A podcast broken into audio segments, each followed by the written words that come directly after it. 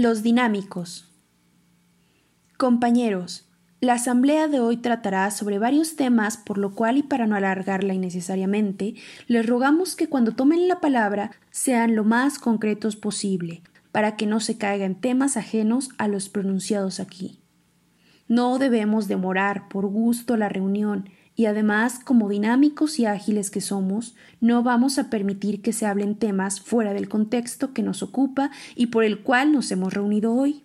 Pues sabemos que los compañeros han terminado de trabajar y naturalmente tienen deseos de descansar. Además, las compañeras han de marchar para recoger a sus hijos de los círculos, y de ninguna manera permitiremos que las demoren injustificadamente.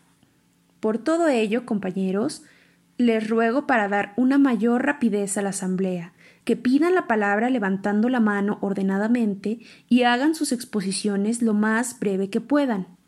Esta reunión tiene que ser la más dinámica posible para que no pierda calidad, porque como ustedes saben, la calidad es cosa muy seria. Es una categoría que se alcanza solo cuando las cosas se realizan a la perfección. Es por ello que exhortamos a todos los compañeros presentes a defender la calidad de esta asamblea por encima de todo. Este colectivo, que siempre se ha caracterizado por su entusiasta agilidad, no permitirá que nadie se aleje de los puntos a tratar. Nuestra asamblea debe ser como un relámpago que ilumine, pero que sea fugaz, y perdonen los compañeros esta metáfora, pero es que hoy me siento muy feliz porque sé que esta asamblea será un rotundo éxito. En fin, compañeros, vamos a empezar la reunión más ágil que conozca la historia. Será dinámica, pero eso sí, sin perder la calidad.